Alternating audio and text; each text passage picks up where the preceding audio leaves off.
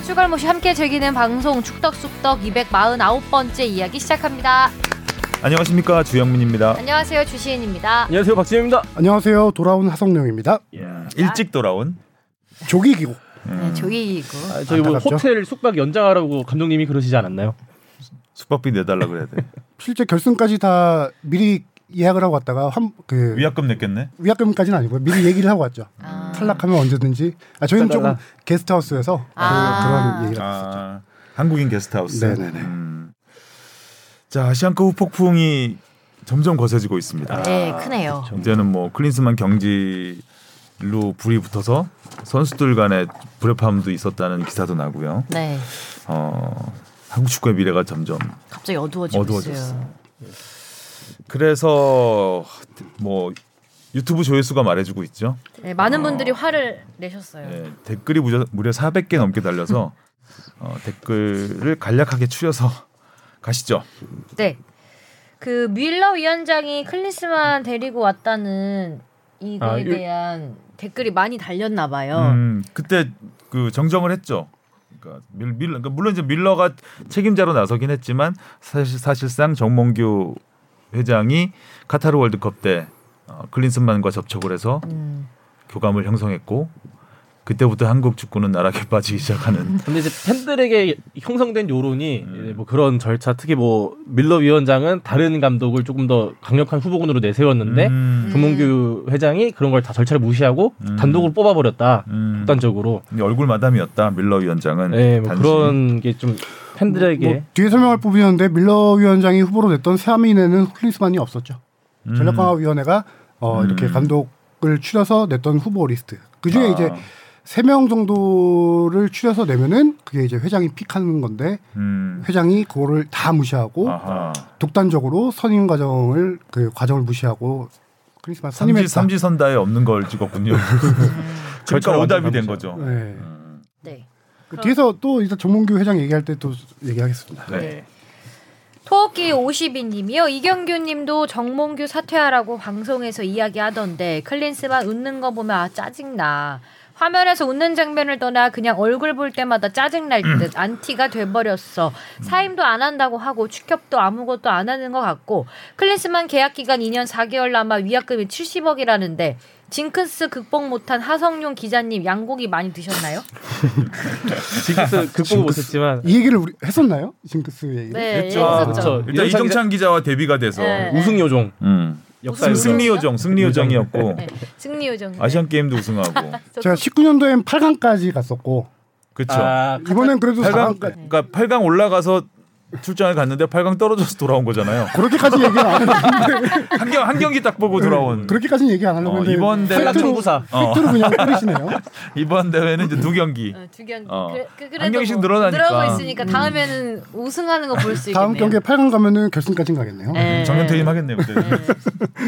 네, 양고기 많이 먹었습니다. 어, 다행입니다. 음, 진짜 웃는 모습 짜증 난다고 하셨는데, 네. 그러니까 웃는 얼굴에 침 못 뱉는다고 하잖아요. 네. 거짓말이에요.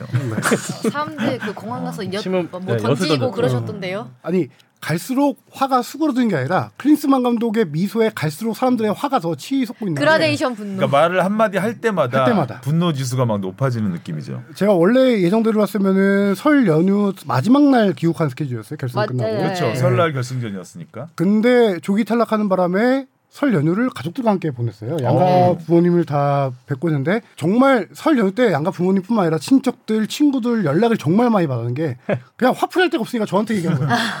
아, 그, 평소에 축구 관심 없는 사람들한테 아니 우리 축구 안 보는 우리 처제까지 그 설명절에 친척들이 어떻게 좀 해보라고. 예. 아나 어이가 없어서. 그래서 아니 축구도 평소에 안 보시던 분들이 맞아요. 이번에 진짜 축구에 대한 관심은 엄청나게 아. 높아졌어요. 왜 이렇게 우리나라 못하냐라고 저한테 다 이유를 음. 물어보시는 거예요. 아, 정말 이번에 많이 느꼈어요. 아, 사람들이 이렇게 관심이 많았구나. 화가 많이 났구나. 그래서 또 한국 축구 인기가 허- 한참 올라왔을 때였으니까. 기대가 엄청났잖아요. 네. 네. 그렇죠. 이비애당님이요. 오늘 아시안컵 4강전 이란 대 카타르 경기를 보면서 느낀 점은 애초에 우리나라 국가대표팀은 우승할 자격조차 없었다고 생각합니다. 실력 면에서도 안 되고 일단 선수들의 간절함도 이란과 카타르 선수들에 비해 너무 부족해 보였어요. 이번에 결승전 올라간 카타르 선수들 정말 잘하더라고요. 우승했죠. 우승도. 했죠. 정말 이게 우리 한국과 요르단전 다음 날 경기였잖아요. 음. 어, 한국과 요르단 경기 볼 때 다들 현장에 있었던 게 이게 4강 팀 4강 준결승전이 맞나 싶을 정도로 음. 졸전이었고 정말 부끄러운 경기였는데 다들 이 경기 보면서 그래 이게 4강전이지 다들 현장 분위기가 그랬습니다. 어. 현장에서 다들 재밌었어요, 그. 예, 아주 재밌었죠. 결승도 재밌었고. 네. 그날은 숙소에서 게스트 하우스라고 했잖아요. 숙소에서 이 경기를 이 경기를 봤던 것 같은데 정말 잠깐 중간에 그 도로를 나가봤는데 사람들이 아예 없어요. 사람들이 다 그냥 TV만 음. 보고 있습니다. 아. 시청률 엄청나겠다. 평소에 도로에 그리고 우리나라 2002년 이- 한일 월드컵 때 같았겠죠. 어, 재밌었던 거는 그 경기장이 게스트하우스에서 걸어서 5분 거리였어요. 이 어. 경기장이 음. 경기장이 5분 거리여서 소리가 들렸겠네요, 거의. 소리가 들렸다기보다 사람들이 없다라고 했잖아요. 음. 경기 중간에 잠깐 바깥에 나갔을 때 그 게스트하우스 집 앞 도로가 차로 꽉 찼어요. 아, 사람들이 다. 주차할 데가 없어서 거기서 음. 다 대놓고 그냥 걸어가고, 거 걸어가고. 차만 쫙 있고 길거리에 사람 한 명도 없고 네. 약간 예전에 도하 아시안 게임 때 카타르가 4강인가 갔었는데 그때 아마 우승은 이라크가 했던 것 같고 4강인가 갔는데 막 도로에 진짜 차들이 국기 흔들면서 네. 와 빵빵거리면서 어마어마했던 기억이 나는데 그게 다시 연출됐겠죠 그런 분위기가. 그렇죠. 한국에서 뭐 월드컵이나 이런 거 보신 분들은 느끼셨을 거예요. 새벽에 아파트에서 동시에 그쵸. 한호성 음. 같이 나죠. 네. 입으로 더 소리 지르고 그 동네에서 단체로 우와 하는 게 네, 똑같이. 예, 똑같이 그렇게 되더라고요. 음. 월드컵 때 이 반전을 확실하게 이뤘네요. 네. MC 두둥님이요. 헛되도다, 헛되도다, 헛되도다 너무 허무하네요. 이렇게 허무하게 끝내버리려고 힘겹게 올라온 건 아닌데 유효 슈팅도 없고 수비도 추풍 낙엽처럼 떨어져 나가고 정신력만 강조되던 한국 축구의 패스미스 남발에 무전술 무전략 클린스만 감독의 경지를 요구합니다. 참다 참다 못 봐주겠습니다. 골대녀가 더 전술적으로 볼맛이 있는 것 같습니다. 골림픽 재밌게 봤는데 설날에. 아, 뭐 수영도 하고 네. 네, 육상도 하고 자, 사람들의 이 허무병이 언제까지 갈지 계속 허무하다 허무하다 생각이 많이 들더라고요. 네. 클린스만 얼굴 보면 계속 떠오를 거 아니에요. 네. 일단 경질이 되셔야 좀. 네, 닉네임이 닉네임이신가 봐요. 예. 손흥민 선수를 비롯해 92년생 선수들의 마지막 우승컵 기회였는데 축구협회의 무능력하고 회장의 아마도 독단적인 판단으로 인해 역대급 최강 스쿼드 대표팀이 저물어가서 너무 슬프고 화나고 클린스만 정몽규 회장은 알아서 물러나야 하는 거 아닌가 싶네요. 손흥민 선수 국대 은퇴하면 이 정도 인기 유지 과연 될까요? 나라에서 부르면 자기 스스로 은퇴할 생각은 없다고 항상 말하던 선수가 저런 말 하는 거면 정말 속상하고 또 속상합니다. 음. 네, 메리다이 님이요. 손흥민 인터뷰에서 현 감독 체제로 월드컵 괜찮을까요? 질문에 대표팀 은퇴를 언급한 건 확대 해석을 떠나서 완곡하게 이 감독하고는 못해 먹겠다를 언급한 거 아닌가요? 평소 인터뷰 attitude를 볼 때 충분히 가능한 해석 같은데 기자분들은 어떻게 생각하시나요? 음. 그때 mixed zone에 계셨나요? 네, 있었죠. 네. 네. 아, 뭐. 충분히 어, 이런 해석을 현장에서도 했었고 약간 느꼈던 거는 mixed zone 끝나고 당시에 저희가 조규성 선수를 먼저 인터뷰를 하고 있었어요. 먼저 나와서. 음. 그 뒤에 손흥민 선수가 지나가는데 평소 같으면은 다른 데도 인터뷰할 때 많으니까 네. 손흥민 선수가 보통 이렇게 그냥 지나가서 저희가 아 부탁해가지고 다시 돌아오거나 안 돌아오는 케이스도 있고 한데 이번에는 이례적으로 손흥민 선수가 조규성 선수 인터뷰를 하고 있는데 뒤에서 다? 기다려줬습니다. 어. 본인도 하고 싶은 말이 많았구나라는 걸 음. 느꼈어요 이번에. 예. 솔직히 저는 그 현장에서도 그렇고 이걸 은퇴라고 받아들이긴 좀 힘들었던 내용이었고 음. 약간 크리스마 감독에 대한 어떤 불만이라든가 이런 걸좀 우회적으로 좀 드러낸 것뿐만 아니라 조금 있을 뒤에 이제 조금 이따 조금 선수 간의 불협화음 얘기할 텐데 그런 것도 어느 정도 작용하지 않았나 좀 음. 싶습니다. 지난주에 얘기했듯이 이건 가정법이었을 것이다. 네네네. 클린스만이 아이우드. 예. 계속 있는 한 네네. 어, 내가 대표팀에 계속 뛸지 모르겠다. 약간 이런 걸로 받아들여야 되지 않을까. 현장에서 그런 느낌은 은퇴를 시사하는 발언 이런 느낌은 그렇죠. 아니었어요. 은퇴까지는 네. 아니었죠. 이제 클린스만에 대한 불만이 좀 섞여 있지 않았을까라고 해석은 충분히 가능한 말이었죠. 네. WJ님이요. 클린스만 감독의 귀국 기자회견을 보고 열받아서 몇 자 적어봅니다. 제 생각에 이 사람 절대 사임 안 합니다. 그냥 놀고 먹고 있으면 돈 따박따박 나오는데 뭐하러 여론인이 이딴 거 신경 쓰나요?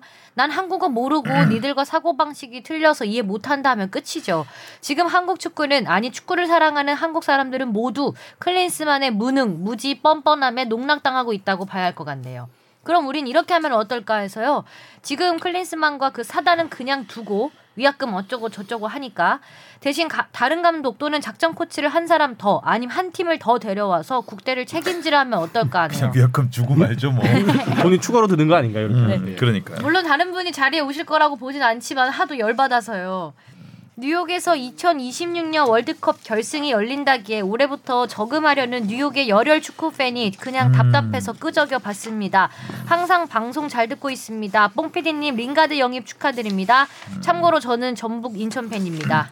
이분이 그 괄호해 놓고 그 작전 코치로 케이로스를 추천하신 것 같은데 케이로스가 그- 그 카타르 그쵸. 예, 감독 이었잖아요. 네네네. 예, 그리고 이제 대회 직전에 그렇죠. 바뀌었잖아요.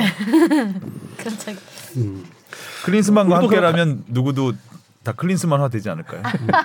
아니면 우리도 케이로스를 데리고 왔다가 중간에 다르면은 갑자기 성적 확 날아오르지 않을까. 그리고 역대 감독 중에 사임한 감독, 그러니까 진짜로 사임한 감독은 제 기억에는 없는 것 같은데. 자진 사임. 자진. 예, 그러니까 네. 사임이라고 발표는 하, 하고, 아니, 그러니까 경 사임이라고 경질이라고 발표는 하고 사실상으로 사임 의그 시스템으로 가는. 그러니까 돈은 위약금을 주는. 계약 만료로 떠난 감독들은 있고. 그렇죠, 그렇죠. 예. 예. 그러니까 사임을 아, 하면은 위약금 안안 줘도 되잖아요. 되잖아요. 그렇죠. 네. 어, 자진 국가 사임에. 외국인 감독이 와서 맞아. 절대 사임 안 하죠. 철판 근데 이제. 사임으로 발표는 하고 아니 경질로 발표는 하고 사실상은 이제 사임 대우를 아, 아 거꾸로구나. 네, 네. 사임으로 발표를 하고, 하고. 사실상은 경질 대우를 해주는. 그러니까 위약금을 내는. 네 이번에 정말 클린스만 감독의 경지를 얘기하는 목소리가 한국 사회가 다양한 의견이 존재하는데 이렇게 한 목소리로 뭉치는 건 정말 흔치 대통합. 않은 그러니까요. 대통합 총선을 앞두고 대통합. 국민 대통합. 예. 축구 얘기만 하면 다들 한 목소리. 한 목소리. 내고 있어요. 어. 나가라 얼른 약간 이렇게 되니까. 그러니까 뭐 정치 얘기는 안 해도 네. 축구 얘기는 어느 자리에서나 다 할 수 있는. 이번에 설 명절에 친척분들이 다 하나의 얘기만 했어요. 네.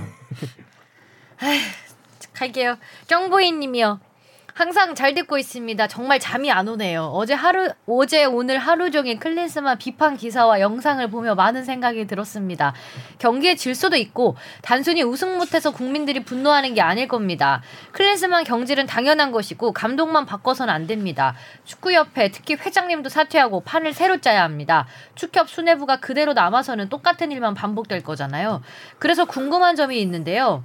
축협 회장님이 지금 10년 넘게 연임하고 있는데 자진 사퇴 안 하신다면 물러나게 할 방법이 없는 건가요? 대통령도 잘못을 하면 탄핵되는데 방법이 없는 건가요? 협회장은 그 탄핵 이런 절차가 없나요?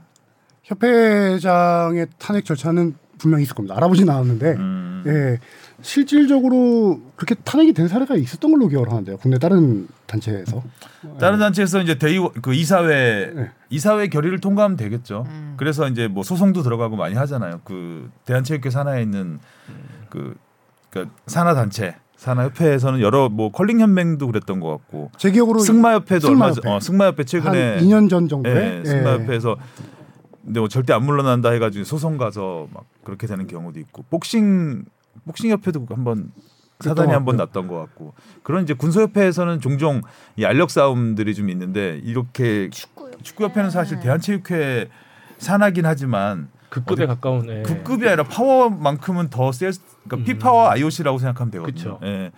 그러니까 뭐 점점 더 인기는 많아지고 음. 돈도 더 많아지고 하는 단체이기 때문에 어 이게 회장이 한 번 되면 그 회장 관련된 사람들이 딱 장악을 하잖아요. 음. 협회를 그래서 쉽지는 않은 상황이죠. 그렇죠. 그러니까 전부 뭐 현대가 사람들로 다 채워져 있으니까 요직에는 협회장이 예를 들어 뭐 어떤 범죄를 저질러서 그게 탄핵 사유가 되는 케이스가 있고 음. 뭐 그런 걸 이유로 이제 그럼 이제 그 사고 단 사고 단체가 되죠. 사고 단체- 대한체육회에서 사고 단체를 그렇죠. 선언을 하면 그 회장 직무가 정지가 되고 그렇죠. 음. 그러니까 뭐 관리 단체가 돼 관리를 체육회에서 관리를 하는 상황이 되는. 음, 그런 근데 경우가 있고 총회에서 방금 승마협회 이런 식으로 음. 어 회장을 물러나게 할 수 있는데 그거는 대의원들의 의견이 이제 정족수 이상의 3분의 2 이상의 의견을 얻어내는 근데 그런 그거는 굉장히 쉽지가 않다. 왜냐하면 다 요직은 그렇죠. 그렇죠. 현대가 다 살아. 장악을 하고 있기 때문에 스스로 물러나지 않는 한은 안 된다고 봐야 되겠죠 거의. 네. 뭐 종명구 회장이 계속 이렇게 연임하는 이유는 또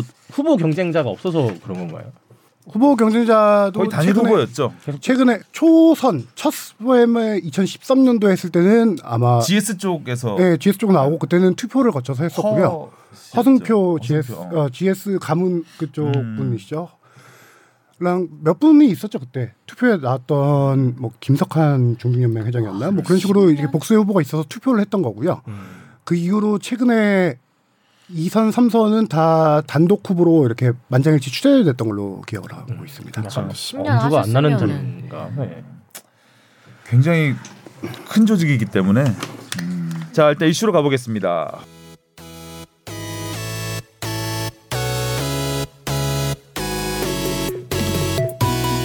여러분은 지금 축덕 속덕을 듣고 계십니다. 잊지 말고 하트 꾹. 환희와 절망 오간 닷새 현장에서 본 클린스만호 하성룡 기자의 눈으로 본 건데 뭐 모든 국민들이 다 봤으니까 네. 현장에서 본 그 분위기는 좀 어땠어요? 현장에서 볼 때 기자들이 현장에서 안 쓴 게 상당히 많죠. 어떤 부분이 있을까요?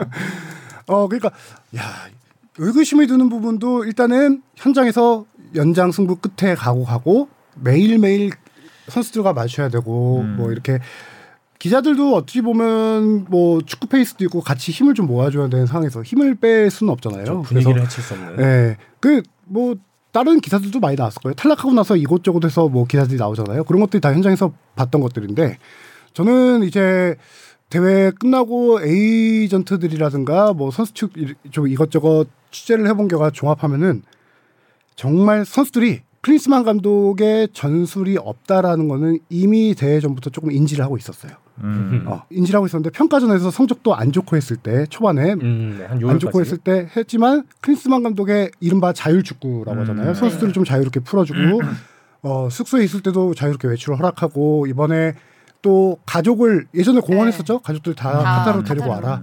그렇게 해서 실질적으로 가족들하고 단체 혀- 축구협회 그 전체하고 식사를 그 양고기 집에서 한번 또 하기도 했었어요. 어. 그게 8강전 승리 다음 날인가 다음 날인가 그 정도 했었을 거예요. 그런 식으로 선수들은 그 분위기를 좋아했지만 이번 대회 들어서 경기를 거듭할수록 어느 정도 기대는 있었는데 기대가 이제 다 아 이게 현실이구나라고 음. 선수들이 느끼고 어 선수들이 그렇다 보니까 정말 전술 훈련이 없다라는 걸 저는 현장에서 많이 느낀 게 선수들도 똑같이 느꼈을 거예요. 제가 가장 충격적이었던 거는 호주전 끝나고 나서 다음 날 회복 훈련을 했어요. 음. 회복 훈련을 할 때 그날 그런 기사도 쓰긴 했었는데 크리스마 감독은 선수들에게 휴식을 하라고 했대요. 너무 치열했으니까. 네. 그러니까 휴식 네. 반납하고 훈련했던 휴식 반납하고 훈련했던 게 선수들이 요청을 한 건데 뭐였냐면은 우리는 그냥 휴식하면은 경기 다음날 이렇게 많이 뛰고 휴식하면은 몸이 처진다. 마- 음. 예. 우리는 잔디를 잠깐이라도 밟아야지 밟아야. 몸의 근육의 긴장감을 유지한다. 음. 아니 그거를 선수들이 요청할 정도인데 감독이 그렇게 경험 많은 감독이 그거를 생각 안 했을까? 그런 의구심이 하나 들었는데 그 다음 날 또 의구심이 더 커졌던 거는 이틀 연속 회복 훈련을 하더라고요. 어. 어 맞아요. 저 봤던 거. 어 맞아요. 회복에만 집중한다. 뭐 그게. 경기 주말이었죠? 전전 날이에요. 예, 예, 예. 요르단과 준결승 전전 날인데, 회복이 전술이다. 네. 그래서 잘 쉬어야. 어, 어. 그래서 현장에서는 다들 아니 이게 전술 훈련 이틀하고 들어가도 모자를 파네. 오늘도 회복 훈련 한다고? 그래. 두 경기 연속 연장 혈투니까 감독이 잘 판단했겠지. 선수들의 피로도가 더 크겠지라고 생각을 했던 거였는데 지금 생각해 보면은 감독이 전술 훈련할 게 크게 없었던 것 같아요. 음. 그냥 해조 축구다 보니까 니네들 피로가 우선이다라는 생각이 가장 컸던 것 같아요. 아, 그 피로가 풀려야 애들이 그 해줘도 할 선수들이- 수가 있으니까. 아, 그래서 더 현장에서 아. 이틀 연속 회복 훈련은 정말 보기 드문 상황인데 이런 토너먼트 대회에서 그러니까 그런 생각을 좀 많이 했던 것 같아요. 직접 나서서 선수들 마사지를 해줬어야 되겠네요. 음. 그리고 선수들이 그래서 어, 회복 불능 상태가 됐구나.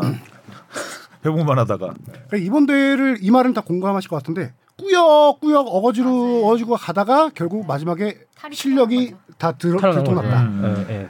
승리로 감춰졌다. 정말 근데 선수들의 헌신과 노력으로 이렇게 그렇죠. 올라간 거죠. 4강까지 갔는데 언제 떨어져도 이상하지 않을 대회였는데 네. 그것이 결국 이제 나중에 체력 문제로 인해서 전술 부재로 인해서 이렇게 떨어진 거잖아요. 근데 현장에서 느낀 것 중에 하나는 클린스만 감독이 그렇게 평가전 열 몇 차례 하면서 한 번도 전술 변화를 준 적이 없는 감독이 이번 대회에서 잘 어, 바꿨죠. 갑자기 전술을 막 바꾸기 시작해요. 뭐 음. 쓰리백도 하고 투톱으로 가다가 갑자기 네. 한 번도 연습 안 해본 쓰리백으로 그러니까 가다가 다 찔러 보는 거지. 그냥. 네. 433도 하고. 근데 훈련 때 전술 훈련을 제대로 하지 않는데 왜 경기에서 그렇게 하냐고. 그게 포인트예요. 그래서 요르단전도 갑자기 3번도 쓰지 않은 433을 가요. 이거 음. 얘기 들어보니까 선수들이 쓰리백 왔을 때 정말 약간 적응하기 힘들었다고 해요. 연습은 기존에 한국에서 잠깐 그때 제가 얘기했지만 페루전 때 후반에 이렇게 하긴 했지만 연습도 잠깐 했어요. 근데 쓰리백이란 수비 전술은 말이에요. 선- 정말 감독이 오랫동안 갈고 닦아야 될 게 수비 조직력이고 음, 음, 음. 그렇게 쉽게 바꿀 수 있는 게 아니거든요. 이게 오랫동안 훈련을 해왔다라고 하면 선수들이 월드 클래스급 선수들은 다 적응이 돼요. 음, 음, 음. 근데 선수들이 이번 경기 우리 특징을 보면은 전반에 선수들이 왜 이렇게 못 뛰냐 정도로 맞아요. 하다가 갑자기 후반 뒤에 막판부터 갑자기 선수들이 힘을 내서 하잖아요. 음. 곰곰이 생각을 해봤어. 그때 발이 맞는 거구나. 전술 훈련을 한 적이 제대로 없으니까 전반에 개인 전술이 좀 이거 이, 그러니까 몸에 익는 거지 후반 되니까. 전반에 그렇죠. 그 어. 경기 안에서 전반에 이거 어. 전반에, 전반에 그게 뛰어보다가- 전술이 돼버린 거지 이제. 전반에 뛰다가 전반에 경기 보면요. 클린스만 감독이 이렇게 선수한테 지시를 안 하는데 이재성 선수, 이강인 선수, 손흥민, 어. 황희찬 선수가 중앙. 미드필더 왔다가 오른쪽 왔다가 왼쪽 왔다가 서로 바꿔가면서 해요. 맞아요. 선수들끼리 합을 맞춰보는 과정이에요. 그렇지. 전반을 그렇게 보내고 후반 그래, 초반까지도 그래. 그렇게 약간 보내다가 후반 막판 들어서 막판에 잘하잖아요. 음. 약간 말에 발이 맞는 것도 있고 선수들이 야 전술은 무슨 그냥 야 우리끼리 들이대 해가지고 마지막에 그렇게 정말 쏟아붓고 했던 승부였던 것 같아요. 아 그 경기장 안에서의 뭐 스위칭 플레이들이 있었잖아요. 뭐 손흥민 선수가 뭐 톱에 있었다가 좀 왼쪽 윙으로 옮긴다든지 그것도 선수들이 자발적으로 좀 했던 그게 가능성이 있다. 교체 투입될 때 코칭 스태프와 감독이 지시를 해서 들어가서 하는 부분이 있지만 네. 교체 투입 이외의 부분들은 감독이 지시하는 모습을 저는 본 적 별로 아, 거의 없어요. 거의 선수들끼리 자체 스위칭을 하고 그렇게 한 거였어요. 아니 연장 승부까지 가는데 감독이 코치하는 게 별로 없으면 제가 그때 유튜브 그 벤치 영상 찍은 아, 아, 거 보셨다고 봤다고 했잖아요. 했잖아요. 네. 봤는데 계속 그 벤치만 찍은 걸 이제 편집해서 올려놓은 건데 음. 어, 클린스만 감독과 차두리의 대화가 없어요. 거의 대화를 안 해요. 음, 그리고 차두리는 차두리대로 차두리 코치대로 어, 선수들에게 지시를 하고 클린스만 감독은 계속 혼자서 보고 있고 음. 오히려 그러니까 선수들과 소통은 차두리 코치가 되게 많이 하는 것 같은데 그 과정에서 뭐 감독의 지시를 받아서 하는 게 아니라 그냥 차두리 코치가 알아서 하고 몸 괜찮냐 뭐 그 연장 승부 호주전이었나요? 그때 김민재 선수 그 허벅지 올라왔을 때 거의 막판이었죠. 네, 막판에 네. 계속 그 스트레칭하고 이랬잖아요. 그 차두리 코치가 아마 봐서 발견해서 네, 그러니까. 차두리 네. 코치가 계속해서 그 손흥민 선수 결승골 넣었을 때도 네. 차두리 코치는 김민재 선수하고 얘기하고 있더라고요. 네. 근데 클린스만 감독은 한 마디도 안 해요. 외국인 코치하고만 몇 마디 교체할 때 몇 마디 하는 것 빼고는 저도 소통이 없더라고요. 그래서 덧붙여서 그게 궁금하더라고요. 이게 또 감독에 대한 분노도 있지만 이 코치진 전반에 대한 그 특히 소속 코치 헤어초크 네. 코치는 음, 헤어초크. 좀뭐 오스트리아에서 중계까지 하면서 투잡을 뛰고 있는 거잖아요. 그 사람들은 뭘 한 건가? 아니 이번에 경기에 뭐 어떤 개입을 한 건가? T 사단은 다 엄청 이름 좋으신 분들 뭐 그렇죠. 분석가도 될 것 같다 왔잖아요. 했잖아요. 데이터 분석가들. 골키퍼 코치도 아주 유명한 네, 유명한 코치고 네. 그 그래서 제가 이제 그 연장선상에서 이제 두 가지를 더 얘기할 텐데 한 가지는 감독 전술적인 부분을 먼저 한번 얘기해 볼게요. 감독이 와서 팀을 꾸리는 과정에서 가장 주- 감독의 역량이 들어가는 것이 저는 세 가지라고 보는데 한 가지는 수비 조직력이에요. 한 가지는 빌드업 체계를 구축하는 거. 음? 마지막 한 가지는 압박 시스템을 구축하는 거. 그렇죠. 저는 감독의 가장 큰 전술 세 가지 요소 중에 하나라고 그치. 생각하는데 음.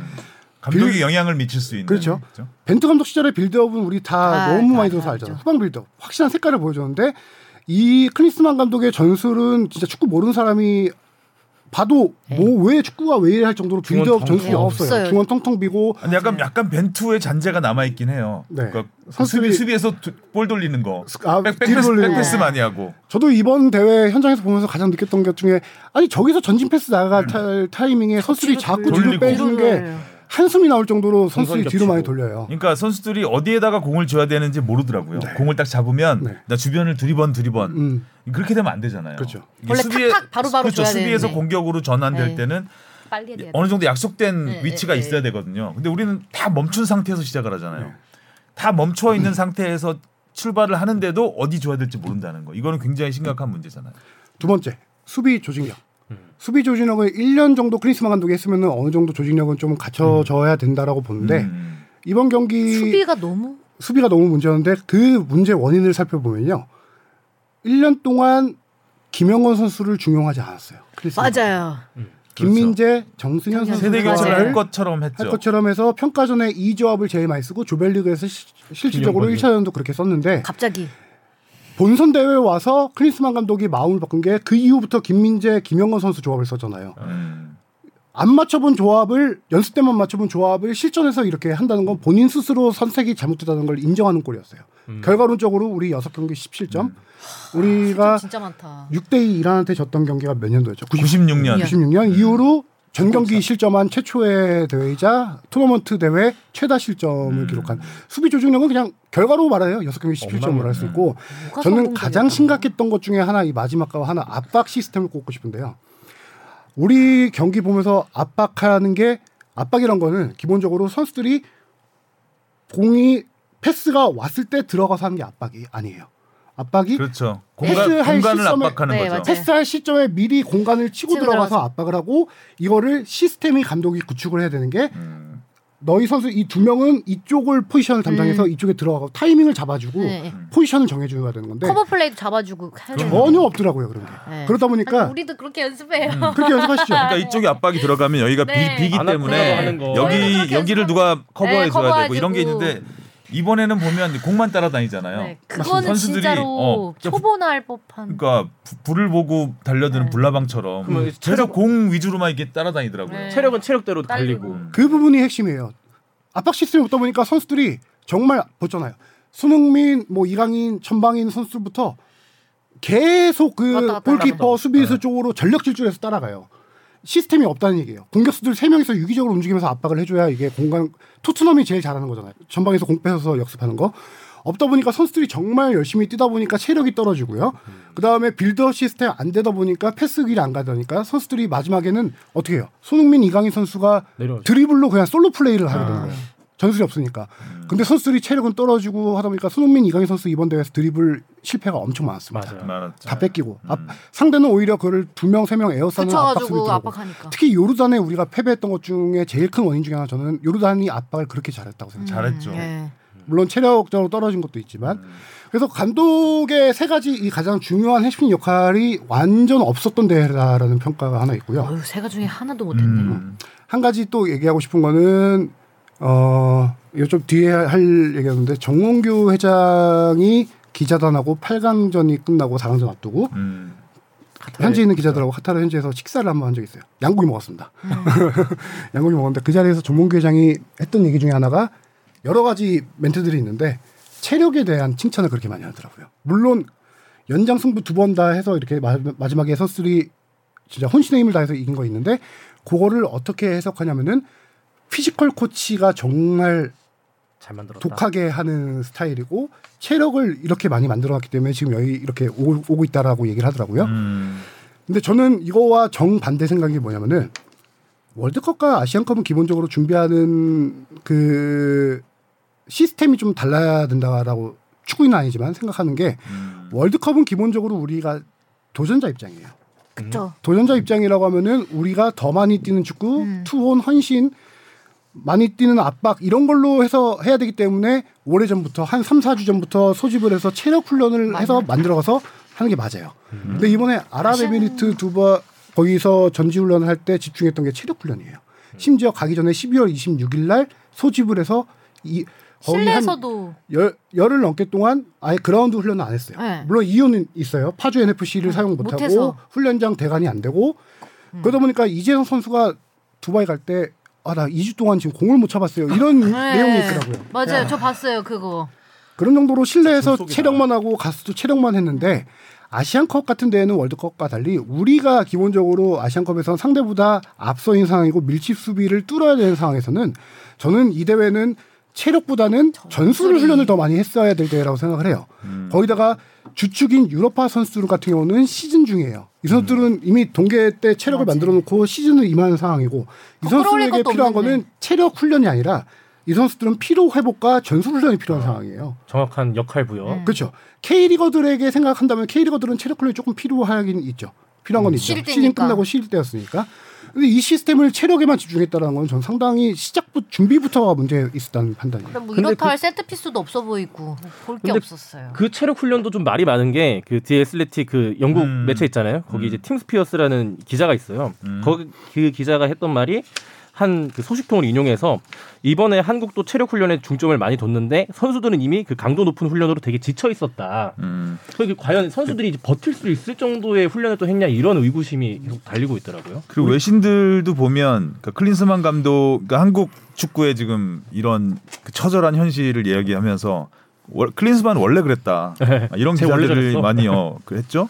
어, 예전에 NBC 스포츠 해설했던 카일 마티노 네. 클린스만 감독의 훈련을 직접 봤는데 훈련 내용이 부적절했다. 선수들은 말이 안 되는 훈련에 곤혹스러워했다. 경기 당일까지 자신이 어떤 포지션을 맡고 있는지 몰랐다. 지금 우리 대표팀 겨- 경기 그 상황을 보는 것 같은 기사를 썼더라고요. 그 부연 설명에서 어느 경기였는지 정확히 기억이 안 나는데 서령우 선수가 왼쪽 측면 공격수로 선발 출전하는 경기가 있었는데 지금 정확히 기억이 안 나네요. 워낙 그 이후에. 음. 처음으로 그 경기 선발 출전했을 텐데 경 끝나고 경기 끝나고 믹스존 인터뷰에서 내가 오늘 왼쪽 추비하는 수비수로 출전하는 걸 오늘 듣게 됐다. 이거 똑같은 내용이에요. 아, 그러니까. 아, 그러니까 이게 우리나라만 한 목소리를 내는 게 아니고 지금 음. 전 세계적으로 클린스만 감독에 대해 한 목소리를 내고 있네요. 음. 실질적으로 클린스만 감독 한국 대한축구협회가 선임을 했을 때 독일과 미국 언론에서 제일 많이 나왔던 얘기들이 이 얘기들입니다. 음. 필릴 남은 자서전에서 그런 얘기 네, 했었잖아요. 전술이 없는 감독이라고 네. 했죠. 그래서 어 아니 세상에 전술 없는 그럼 감독이 어디- 감독이 어디 있을까 했는데 아 이거구나. 남의 나라인데 이렇게 우려 증명했다. 우려할 정도로 음. 없는 당시에- 걸 증명한 감독. 당시에 그 꾸준해. 네. 어 기복이 없어. 미국과 독일이 대인 게 큰 거죠. 다른 나라를 걱정할 정도로. 미국에서 굉장히 많은 비판을 받았던 것 같아요. 네. 이때 보면 동기부여 강연을 하고 선수들한테 대표 선수들한테 요가 수업을 했대요. 이것도 반복적인 것 같아요. 금방 폐기되는 전술적 아이디어들을 막 냈다. 우리도 안 해본 거 경기 때 막 해보고 이걸 해볼까? 안 되면 빼고 약간 이런 느낌이니까. 즉흥적인 임기응변 축구였죠. 이 정신력이라고 얘기했잖아요. 클린스만 감독이 가장 선수들에게 강조하는 게 또 이거예요. 정신력? 어, 이것도 정몽규 회장과 그 식사 자리에서 나온 얘기인데 정신력으로 웃는 거잖아요, 계속. 선수들이 이- 이런 정신력은 정신이 없는 거 아닐까요, 별로인? 것 같아요. 기본 mental이 아닐 것 같은데. 선수들이 그때 부상 이슈들이 계속 있었잖아요. 네, 많이 그렇죠. 다쳤죠, 맞아요. 있었는데 클린스만 감독이 정몽규 회장이 클린스만 감독한테 들은 얘기겠죠. 아 원래 토너먼트 대회 나오면 부상 안 없이 뛰는 선수들이 어디 있습니까? 이런 건 다 정신력으로 극복하는 겁니다. 이런 말을 했다고 하면서 역시 경험이 많은 감독이다 이렇게 칭, 칭찬을 하더라고요. 왜 그러는 거지 정말? 아. 부상이 없게끔 하는 것도 감독의 영, 역할인데. 그렇죠. 네. 그러면서 또 한 가지 들었던 거는 클린스만 감독이 정말 전 세계적으로 유명한 감독이다 보니까 거기다 손흥민 선수 있다 보니까 정말 이번 대회에서 우리 팀이 많은 관심을 받고 있다라고 하면서 되게 만족스러워하더라고요. 정몽규 회장이. 네.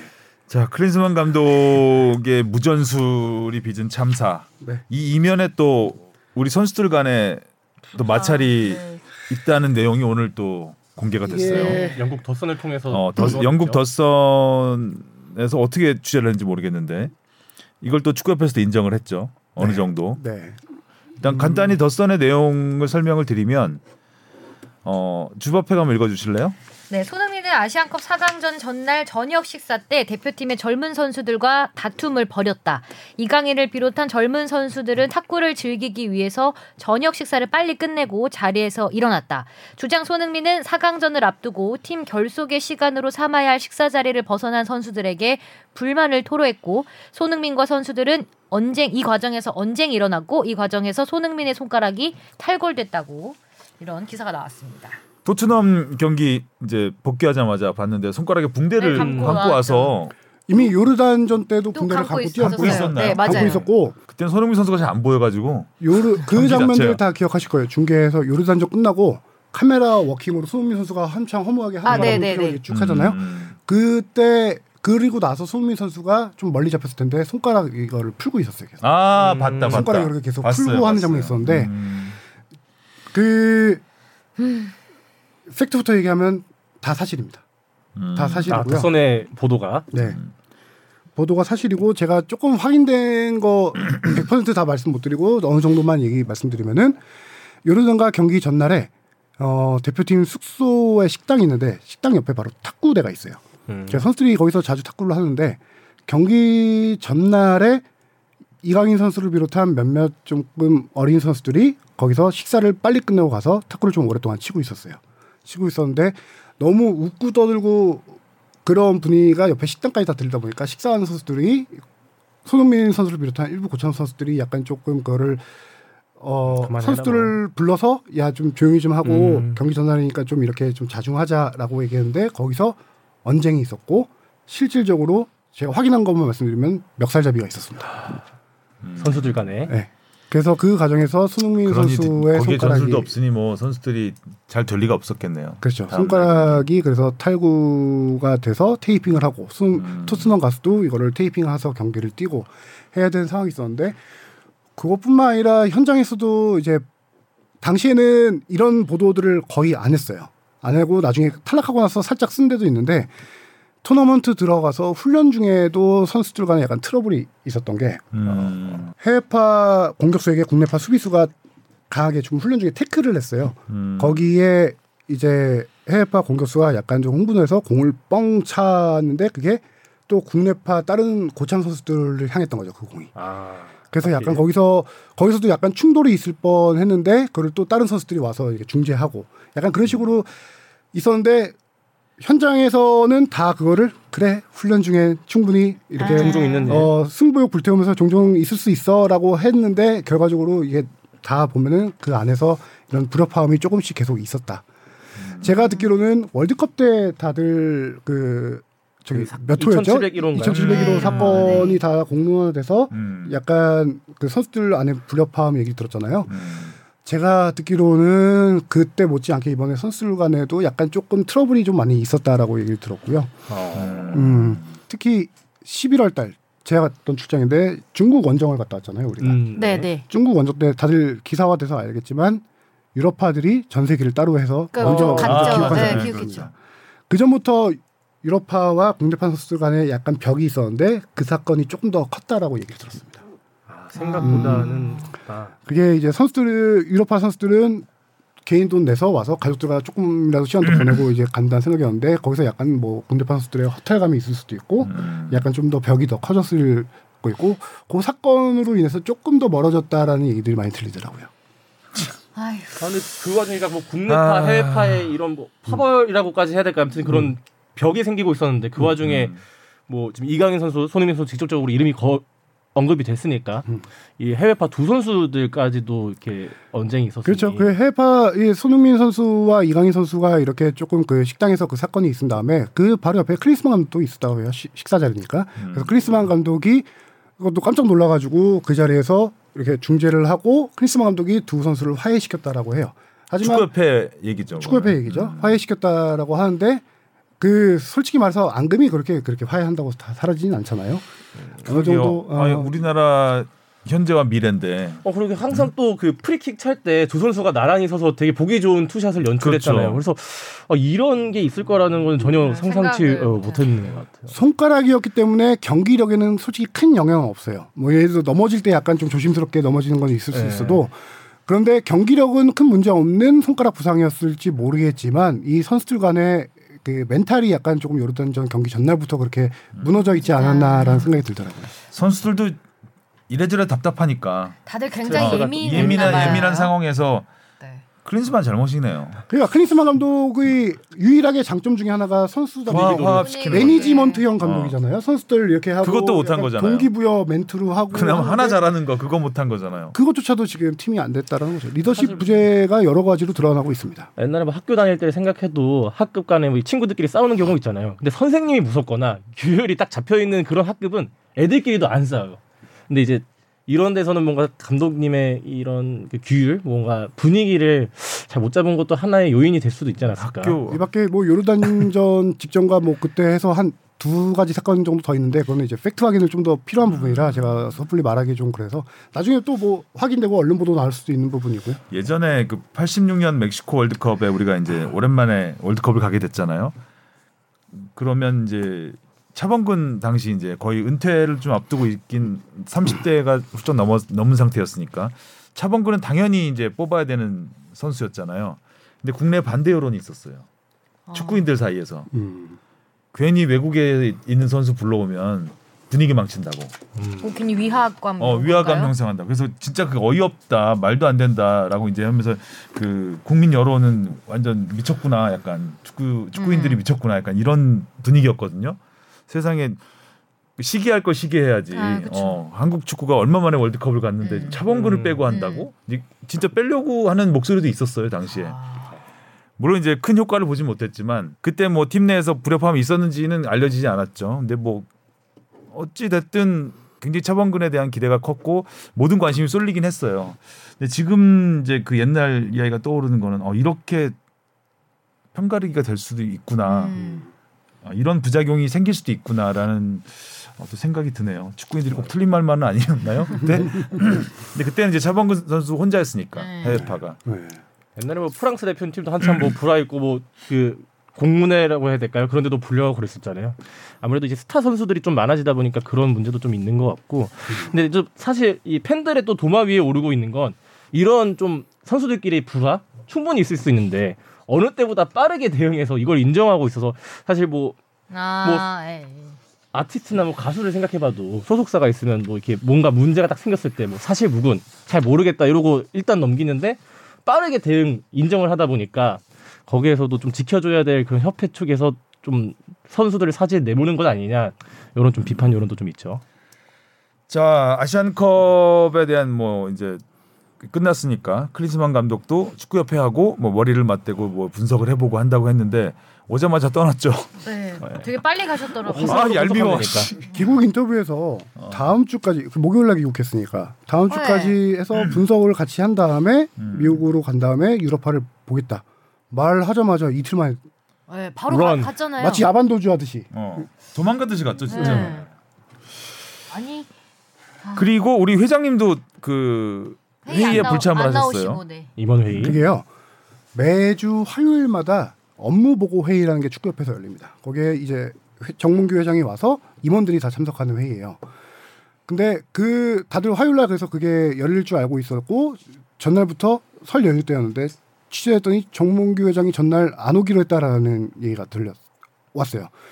그래서 회- 회장은 안 오겠거니 했는데 그 이- 업무 보고 회의는 없앤 대신 경기인 출신 임원들이 있어요. 부회장이 있고 뭐 대회위원장 있고 뭐 기술위원장 있고 음. 그 사람들끼리 모여서 긴급 회의를 한 거예요. 아시안컵을 리뷰를 전체적으로 하면서 이거를 어떻게 해야 되냐. 그래서 정몽규 회장이 왜 안 오는지를 제가 취재해봤더니 한 가지는 좀, 좀 말도 안 되는 건데 업무 보고 회의잖아요. 업- 정확히 명칭이 음. 업무를 보고할 게 현재는 없다. 음?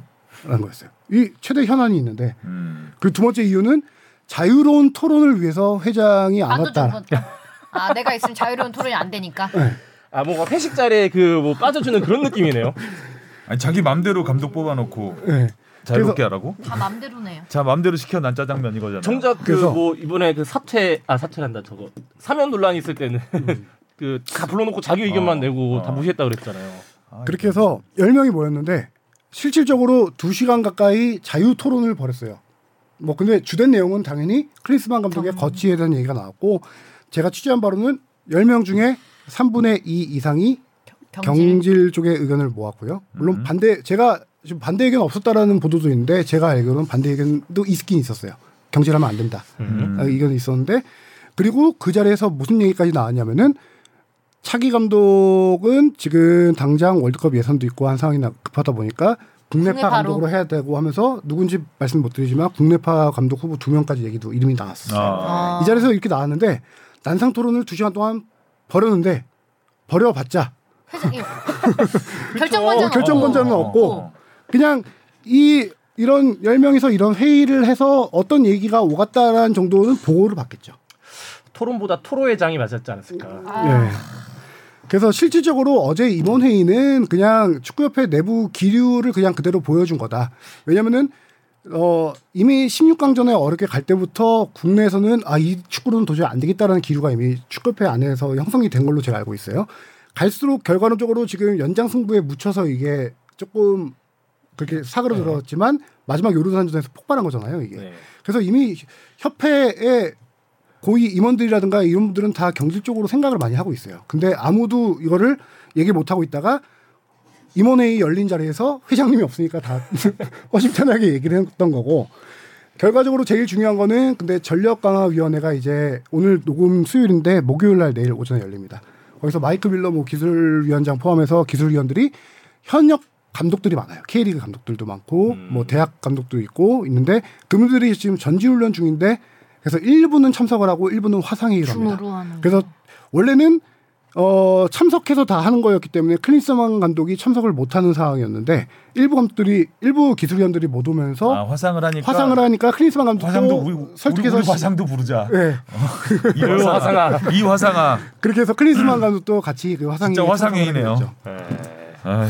근데 여기서 얘기하고 싶은 거는 전력 강화 위원회에서 마이크 밀러 기술위원장이 결과적으로 감독 선임할 때 했던 게 하나도 먹히지 않았잖아요. 안 먹혔죠. 정몽규 회장이 독단적으로 감독 선임을 이렇게 한 거잖아요. 음.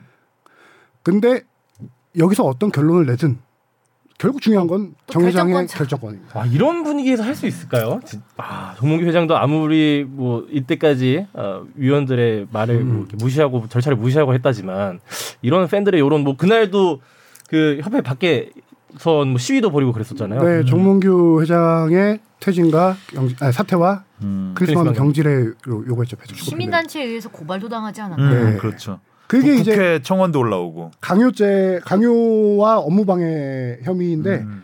그게 뭐냐면은 이 과정이에요. 독단적으로 클린스만 감독을 선임했다. 음. 그래서 축구협회 업무를 방해했다. 음. 이건데 조금 얘기를 드리자면 2017년도에 클린스만 감독과 정몽규 감, 정몽규 회장이 처음으로 좀 이렇게 만나요. 아, 그게 2017년 17년도에 우리나라에서 많이 20세 이하. 월드컵이 열렸을 때 아, 크리스만 같아요. 감독의 아들이 골키퍼로 맞아요, 우리나라 맞아요. 와서 음. 그때 처음으로 대화를 해서 친분을 쌓았고 제 기억으로는 그때부터 친분 싸움에서 약간 호감을 느꼈던 거예요. 왜냐면은 알다시피 클린스만 감독의 미소에 요-. 요 미소와 말빨리 언변에. 그런데 느낌이 같아. 이거는 공식적으로 확인된 건 아니지만 제 그냥 개인적인 생각 말씀드릴게요. 카타르 월드컵 때 클린스만 감독이 TSG 기술위원으로 음. 한국 경기를 전체 다 분석을 했어요. 음. 그리고 중간에 차두리도 TSG 위원이었고 음. 정몽규 회장이 거기 현장에 가 있는 동안 클린스만 감독하고 엄청 많이 만났어요. 음. 그러면서 정몽규 감독, 정몽규 자꾸 감독이래. 회장의 마음 속에는 클린스만 감독이 그때부터 크게 자리를 하고 내 있어요. 너, 너무 있긴- 들어와 어, 버렸구나. 저장. 아, 다음은 너다 이미 준비를 하고 계셨겠네요. 그렇죠. 썸 타는 거야, 뭐야? 문제는 그래서 원래 우리 이전 과정 보면 벤투 감독 선임 과정 때 보면은 김판곤 위원장이 그렇죠. 모든 네. 한 10가지 조건을 미리 제시하고 그 조건에 맞는 감독을 데려와서. 벤투 감독은 모든 논의하거나 컨트롤할 일이 있을 때 김판곤 위원장을 통해서 했어요. 음. 둘의 호흡이 상당히 좋았다는 게 좋았죠. 지금 우리 네. 그 당시 보도도 많이 나오고 했잖아요. 예전에 히딩크와 이용수 위원장 같은 그렇죠. 관계였죠. 근데 지금 밀러 위원장 같은 경우는 아예 클린스만 감독과 대화조차 아? 못하는 상황이에요. 같은 어. 독일인끼리도 아, 친하다고 그때 들은 것 같은데. 그런데도 모든 고민이나 뭐 결정해야 될 일이 있을 때 클린스만 감독은 아무도 상대 안 하고 정몽규 회장하고만 이- 대화를 합니다. 야, 그럼 아, 골치 이거 아파지죠. 음. 아 그러다 보니까 나 회장하고 사우나 가는 사이야, 막 이렇게 음. 되는 거구나. 그러다 보니까 4강 탈락하고 나서도 카타르 현지에서 클린스만 감독과 정몽규 회장이 두 차례 티를 마시면서 얘기를 한게 음. 사퇴 얘기 경질 얘기는 전혀 없었고 전혀 없었겠죠. 클린스만 감독이 기후 인터뷰에서 밝혔잖아요. 우리 다음 어. 좋은 점 안 좋은 점 분석하고 다음 월드컵 예선 준비를 해야 되고 이런 얘기 했다는 건 경질 얘기 전혀 없었다는 얘기잖아요. 그때까지도. 그런 때까지도 정몽규 회장조차도 아예 이 경질 생각은 없었던 것 같고요. 음. 그리고 클린스만 감독이 우리 감독 사용 지휘봉을 잡은 이후로 여러 가지 문제들이 많았잖아요. 뭐 재택 논란부터 해서 외유 논란 뭐 여러 가지 많은데 예전 벤투 감독 때는 그런 여론들을 문제를 김판공 김판공 위원장이 직접 얘기해서 소통으로 풀었는데 음. 지금은 그 풀 중재자가 없는 거예요. 그럼 정몽규 회장 정몽규 회장과 다이어트 얘기하는데 안 하시니까. 그 중재 역할이 없으니까 음. 결과적으로 돌아와서 전력 강화 위원회에서 이거를 뭐 예를 들어 경질로 한다 아니면 유임으로 한다 결정을 한들 아무런 힘이 없는 그냥 거수기 전력- 거수기 입장이 되는 거죠. 전력 약화 위원이네. 네. 혹시 민능 구석이 있어. 클린스만 감독이 왜 자꾸 이렇게 여론과 동떨어진 그런 반응, 뭐 미소를 짓나 싶었더니 거기는 정몽규 회장의 그런 뭐 입김이라고 해야 될까요? 중재자가 네. 없이 휘둘리는 거예요. 크리스마 감독이 휘둘러 보니까 이번 단적인 사건 다음 주에 아시안컵 분석 끝나고 가겠다 한 감독이 갑자기 이틀 만에 가요. 미국 간다고 하는데 협회가 몽규 형한테 얘기했어. 몰랐니? 어. 협회가 몰랐 몰랐다고 하잖아. 아니 몰랐던 건 아니고요. 협회가 이거를 막지 못해. 이걸 막지 못하는 거, 컨트롤 못하는 거예요. 그래서 이제 제일 중요한 거는 과연 경질하냐 유임하냐 이거는 정몽규 회장의 결정이 제일 중요한데 여기서 여러 가지 복잡한 이제 셈들이 돌아가기 시작합니다. 한 가지 제일 중요한 건 일단 돈이겠죠. 위약금 얼마예요 위약금이? 막 100억 원이라고. 감독의 연봉이 200만 달러라고 하고 있습니다. 근데 제가 이거를 예전에 들었는데 솔직히 말해서 200만 달러인지 200만 유로인지 조금 헷갈려요. 음. 하여튼 아. 20억대 후반이에요. 음. 근데 최근에 이제 외국 보도 나오면 뭐 29억 정도 얘기 나오더라고요. 음. 그래서 그게 2년 5개월 정도 자녀 임기 남았는데 클린스만 감독의 자녀 연봉만 보존하는 게 거의 70억입니다. 70억 70억 에. 감독만. 감독만 이제 코치진이 또 있으니까. 코치진까지 다한 100억, 합칠 경우 100억, 100억이에요. 100억이구나. 100억 이면은 축구협회 올해 예산이 1,860몇억 되거든요. 거기에 5.3% 되더라고요, 100억이. 음. 근데 축구협회가 현재 천안 축구센터를 짓는데 공기도 늦어지고 여러 가지 건설 비용도 늘어나고 해서 축구협회가 몇백억 대출을 받은 상황이에요, 지금. 돈이 없어가지고. 음. 그런 상황에서 과연 이 100억을 어떻게 위약금으로 할 수 있겠느냐. 아니 이 돈 그냥 위약금- 날리는 거 아니에요. 그 새로운 감독을 선임하려고 돈 비용이 또 드는 건데 이거는 회장님이 내셔야 되겠는데. 거의 다 진짜 100억 그쵸. 있으시겠죠? 100억을 회장이 사직 출연을 과연 할 수 있겠느냐. 그동안 한 회장이 낸 돈이 한 십몇 년 동안 90억 정도 된다고 해요. 회장이 낸 돈이 네. 10년 동안 그때 90억. 벤투 감독 선임 때도 뭐 한 40억 정도 그렇죠. 이렇게 냈던 네. 건다 보도 나왔던 거고 90억 정도 되는데 이게 그거를 십몇 년 동안 낸 돈을 넘는 금액을 사대, 사대 출연을 할 수 있겠느냐. 음. 축구협회 돈은 확실히 없죠. 없는데 음. 이런 문제가 한 가지 있고요. 근데 이런 문제가 있는데 정몽규 회장의 셈이 복잡할 것 중에 하나가 아까 임기가 이- 지금 삼선제라고 했잖아요. 네. 2015년 1월 달에 대한축구협회장 선거가 있습니다. 아, 내년 25년? 2025년. 내년 네. 내년 내년 1월에 선거가 있는데 음. 일단은 기본적으로 3선 될 때부터 대한축구협 아, 대한체육회에서 규정을 바꿔서 2선까지만 가능하게 했어요. 3선부터는 예외 규정이 필요합니다. 예외 규정 중에 하나가 국제 대회에서 확실한 성적을 거뒀거나 음. 국제 연맹의 어떤 임원을 맡고 있거나 이런 예외 규정이 있는데 음. 삼선했던 거는 그 동안에 우리가 뭐 20세 이하 월드컵 월드컵 뭐 음. 잘했던 거 준우승하고 그 뭐. 전이었으니까 네. 월드컵 16강은 그 전이었으니까 뭐 네. 하여튼 연령별 대표팀이 잘하고 아시안 게임 우승하고 뭐 이런 걸로 해서 삼선이 됐어요 예외 규정으로. 근데 지금 성적도 안 좋은 상황에다가 4선까지 갈 때 필요한 거는 이제 국제 연맹의 그 임원 자리를 맡고 있는 건데 그렇게 해서 정몽규 회장이 이번에 카타르 대회 열린 기간 동안에 AFC 동아시아 지역 집행위원 출마 서, 그 아 신청을 했어요. 앞서서 그동안 그것 때문에 하는 거구나. 피파도 그렇고 AFC도 그렇고 계속 선거에서 낙승하면서 국제 경쟁력 떨어, 외교력 떨어지고 우리가 그런 비판 많이 당했죠, 뭐. 났잖아요. 근데 이번에는 동아시아 지역에 할당된 자리 TO가 한 자리인데 단독 출마합니다. 됩니다. 음. 아 그건 되는 거네. 그 총회가 5월달에 태국에서 열립니다. 되게 돼 있습니다. 그걸로 이제 내년 1월달에 재서 4선을 노린 상황인데 4선을 노리더라도 대의원 선거가 있어요. 대의원이 예전에는 그냥 20몇 명에서 이게 소규모 투표였는데 예전에 태- 체육회가 규정을 바꾸면서 한 300명 대의원을 향 만들게 돼 있거든요. 음. 국회네. 어, 그, 한 2, 300명에 이르는 표심을 생각을 안 할 수가 없겠죠. 음. 아, 근데 지금 상황으로는 음. 잘라야 그나마 표심을- 표심이라도 얻을 수 있는 거 아닌가요? 그런 어떤 정치적인 결단. 돈 문제, 이런 걸 종합적으로 지금 판단을 할 거예요. 음. 예전에 답답하다. 예전도 아니죠. 얼마 전에 제가 넷플릭스에서 피파 관련된 컨텐츠를 하나 봤는데 제목이 뭐였더라? 블래터 회장 나왔을 때 그때 어, 얘기인가요? 그렇죠. 예, 저도 저도 돈에 모시기 이런 거였던 것 같은데. 피파 Uncovered. 예. 그 넷플릭스에 피파 Uncovered라는 그 시리즈가 있는데 그걸 보면 재밌습니다 아주. 그러니까 피파가 어떻게 부패하기 시작했는지 아벨란제 회장이 당선되면서부터 시작이 되거든요. 아벨란제와 블래터까지 이어지면서 어 그때 뭐 어마어마한 스캔들이었죠. 그 부패 스캔들이 뭐 카타르 월드컵 개최지 선정 과정에서 있었던 그 이런 그 검은 돈들 이런 것들이 하면서 이제 피파가 망가지는 피파가 부패해가는 과정. 그게 이제 아벨란제 장기 집권, 그 다음에 블라테의 장기 집권. 결국은 장기 집권이 다 문제가 되죠. 뭐 정치적이거나 네. 모든 조직에서 항상 이게 부패하고 예, 네. 결말이 다 비참하죠. 근데 그 자리에 오르면 장기 집권을 하고 싶은가 봐요, 다들. 음. 권력이 생기니까요. 그러니까 정몽규 회장이 지난번 그, 서- 그 선거 될 때도 삼선 지난번이 삼선이었죠. 네네네. 이번이 사선이고 이번에 4선 도전하는 거죠. 그렇죠. 삼선 도전할 때도 정말 한 게 뭐가 있다고 도전하냐는 뭐저 저만 해도 제 개인적으로도 그렇게 생각을 했는데 또 하고 싶어 하네요. 나는 참 그러니까 상황 어. 이 이런데도 또 그렇게 삼선 짜장까지 갔으면 되지 않나요? 근데 왜 우려, 사선을 넘어야 될까요, 과연? 우려되는 거는 정몽규 회장이 이번 일로 계기로 어떤 거에 뭐 느낀 거나 이런 게 없이 예를 들어 사선을 하게 되고 음. 크리스마 감독을 만약에 경질을 하더라도 새로운 감독을 뽑을 때 또 똑같은 과정이 일어나지 않을까. 그런 우려가 또 상당히 커요. 어, 이거는 어떻게 막아야 되죠? 계속 어떻게 막아야 전력? 강화 위원회의 의견을 무시하고 독단적인. 선택을 한다면은 음. 그렇죠.